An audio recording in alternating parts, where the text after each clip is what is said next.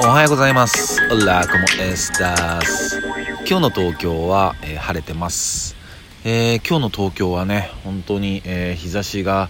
えとても暖かい、え朝を迎えてるんだけども昨日なんかは本当寒くてでその前もなんかきっとこういう感じででまた寒くてみたいな。なんかそれがね繰り返しできてるんでちょっとねこういうのはやっぱり体調をね、えー、崩しやすくなるんで、えー、僕も気をつけますので、えー、皆さんも、え十分、え気をつけてください。おはようございます。えんやです。今日は、え1月の27日ですね。いやでもね、えこの朝日を浴びることによってまあ、え人間の体内、え体内じゃねえか脳内か、えセロトニンっていうねえー、幸せ分泌が出るんでね、うん、やっぱり朝日、えー、日光を浴びるっていうのは、うん、本当に、えー、もう人間だけじゃないもんね、うん、動物だったり、え植物だったり、えみんなにとってねとてもいいことなんでね、えもう本当に何ていうのかな。こういう冬の時はむしろもう率先しても日を浴びに行くっていうね、うん、そういうのはとても、え大切なことだと思います。で、まあ、昨日は、えー、まあ、最近こういう、まあ、サブスク、まあ、ストリーミング再生がね音楽がもう本当主流になってて、えー、でまあもちろんね、えー、レコード僕はレコードを未だに買ってるし、うん、レコード好きだし、まあ、レコードもあるし、まあ、CD もあるし、まあ、ストリーミング再生もあると。まあ3つあってね、うん。でやっぱこうもちろん、えー、レコード CD コアなね、えー、音楽ファンだったり、まあ、いろんな人たちが、えーと、購入したり聴いたりはしてると思うしでもやっぱりどうしてもねこのストリーミング再生っていうのが、まあ、今もう本当にこの世界で、えー、いくともう本当に市場を占めてる、うん、皆さんもねこうそれで聴く機会があると思うんですよね。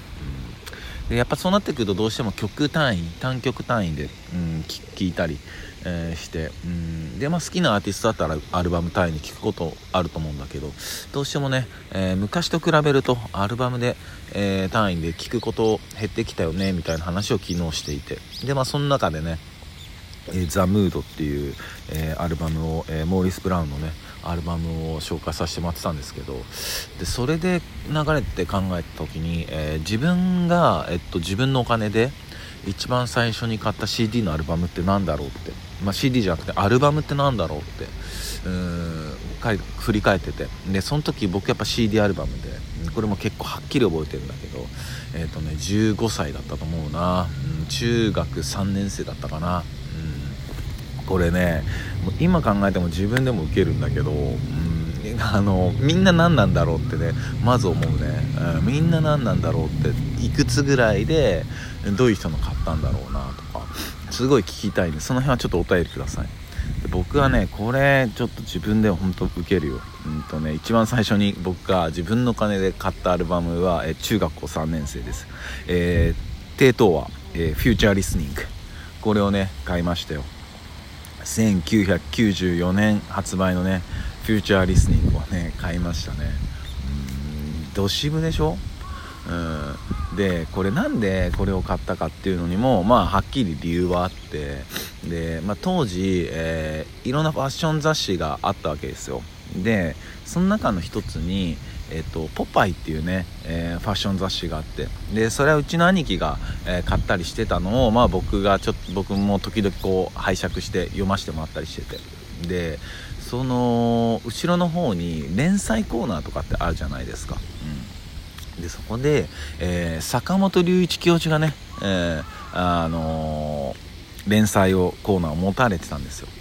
で僕まあ当時もうほんとスケボーばっかしててであまあ US のヒップホップとか聞いてて。ででもそのまあリスナーさんには 何回も伝えてますけどそのピアノが好きでピアノ鍵盤とかが好きで。で、まあ、当時なんかこうまあなんだろうなこうピアノとかそういうの聞いてるのってなんかちょっと弱いみたいなさちょっとなよってんじゃねえよみたいななんかそういうのがあったのよ。まあ誰、誰かが出してるわけじゃないし自分で作り上げちゃった妄想かもしんないけど、まあ、そういうのがあって。でも俺やっぱこうそんなスケボーとか US のヒップホップとかガンガン聴きながらも坂本教授とか聞いてるわけ。うん。ちょっとおかしいよね今考えると。面白いやつだなとか思うけどね自分で。であのその連載コーナーポパイの連載コーナーのその坂本龍一のコーナーとかもいつも絶対読んでて。したらその教授がちょっとお休みの日があるになったと夏休みかなんか休みの日になって。で自分のその弟子を紹介しますよってなって。でえ坂本龍一に弟子っているんだと思って。誰だよそれと思って。なちょっと悔しくて。弟子いるんだみたいな、えー、で悔しさ半分でも興味半分。え誰だどんな人なんだろうみたいな。したらそこで現れたのが帝東和さんですよ。帝東和えー、みたいな。まず何人か分かんないみたいなさ帝東和えー、みたいな誰みたいな。でしてその帝東和がまあえー、2回ぐらいかな連載するんだけどでそこでそのこのねデビューアルバム帝東和にとってはデビューアルバム。94年のねフューチャーリスニングを、えー、発売するしますみたいなことを告知していて、うん、いやこれはもうちょっと買ってみようってね、うん、それで初めて買ったのがこのアルバム「フューチャーリスニング」、いやねえー、っと聞き直したんですけど本当すごいわマジで、うん、深い。うんもうねえー、っと何ていうのかな。もうテクノバっていうねあの有名な曲とかもあるんですけどその、まあ、クラブミュージック。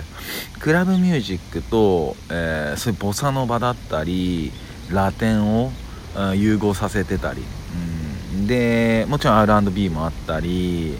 でちょっとこう何ていうのかなインドテイストなあの民族系な感じもあったりアルバム通して。だからアルバム通してやっぱすげえ構築されてるわみたいな。うーん本当でこの、まあ、ちょっと低等和って人ってどういう人なのっていうのを、まあ、ざっくり話すとえっ、とまあ16歳からなんかデモテープを作ってたみたいででその時にもう坂本教授のラジオ番組とかには送ってたみたい、うん、でそこで一回、えーと、なんか、えー、坂本教授がその低等話のデモテープに対する、まあ、コメントとかも残したりとか、まあ、結構爪痕は残してたみたいで、まあ、でも、まあ、その彼はその美大？美術大学に入りたかったみたいで、えー、でもこう4年生の美大には入れなくて、えー、武蔵武蔵野美術大学短期大学の方にね、えー、入学をするみたいですよね。まあでも武蔵野短大入るのもまあすごいっちゃすごいんですけどね、うん、でそのでもやっぱこう4年生の、えー、美大に入りたい気持ちは抑えきれなくて、まあ、編入試験とか受けるんだけど、まあ、それでも、えーと、通らずで、えー、入れなかったみたいですよね、うん。でそこで 落ち込んだ低等和はいやだったらもうあのアメリカ当たっちゃおうっていうことで、えー、グラフィックデザインを学ぶために、えー、パーソンズ美術大学に、え入学をすると。1987年に渡米、でまあそこで多分いろいろあってあってすごいよ。1990 90年。だ、えー、渡米した3年後に、えー、まあ、アメリカのハウスバンド。ハウスね。あの腰痛打ちのハウスバンドの D ライトで いきなりデビューかましてくると、ジャングル DJ テイトーワっていう名前でね、うん、で D ライトってはもともとあってその女性のボーカルと男の人の2人組だったんだけどそこに、えー、謎のアジアのジャングル DJ テイトーワっていう形で参加すると、うん、で、えー、グルーブイあごめん、えー、グルーブイズ・イン・ザ・ハートっていう曲で、えー、なんと全米ビルボード4位。でイギリスとオーストラリアでは1位取ってる。ねすごいよね。やっぱあのこうやって紹介させてもらってますけどいろんな方の曲だったり。やっぱもうみんなちょっと出来が違いますよね。うん本当に。ね悔しいよ。でまあまあでも言ってもえっと、D ライトも結構一発で終わったみたいなんだけどで、まあ、それで、えっと、93年ぐらいに、えー、戻ってくると日本に。で、えっと、翌94年にこの「フューチャーリスニングを」えー、発売させるっていう。でだから、えっと、当時の、えー、その日本の、え、音楽シーンとしてえ、っとこの低等和のフューチャーリスニングが与えた影響っていうのはその世界のダンスシーン世界のクラブミュージックシーンだってそれこそ D ライトでさ世界中回って世界中でギグしてパーティーして、ね、ツアーやってるわけだから世界のそのクラブミュージックを東京に持ってきたっていうあの印象だったみたいです、うん、でもそれは本当にまさにその通りだと思う。その当時の僕はそんななんか東京のクラブシーンがどうなんて全く分かんないただの、えー、ヒップホップが、US の、えーと、ヒップホップ好きなスケボー少年ですかただのね、うん、でまあ、それで帝東は聞いた時もなんかやっぱこうおしゃれだなっていう感覚、うん、本当になんかおしゃれなだそれでちょっと背伸びできてるっていうか、うん、やっぱ当時、えー、やっぱイケてる音楽知ってるやつがイケてるっていうのもやっぱあったから、うん、それは今もあってほしいんだけど、うん、だから周りがまあなんかよくわかんないまあよくわかんないって言ったら失礼だけどまあねこう j p o p オリコンに入ってる j p o p とか聞いてニャンニャン言ってる中俺は一人低等を聞いてるっていう13年やばいよね。面白いなと思って。うん。でまあでもそれで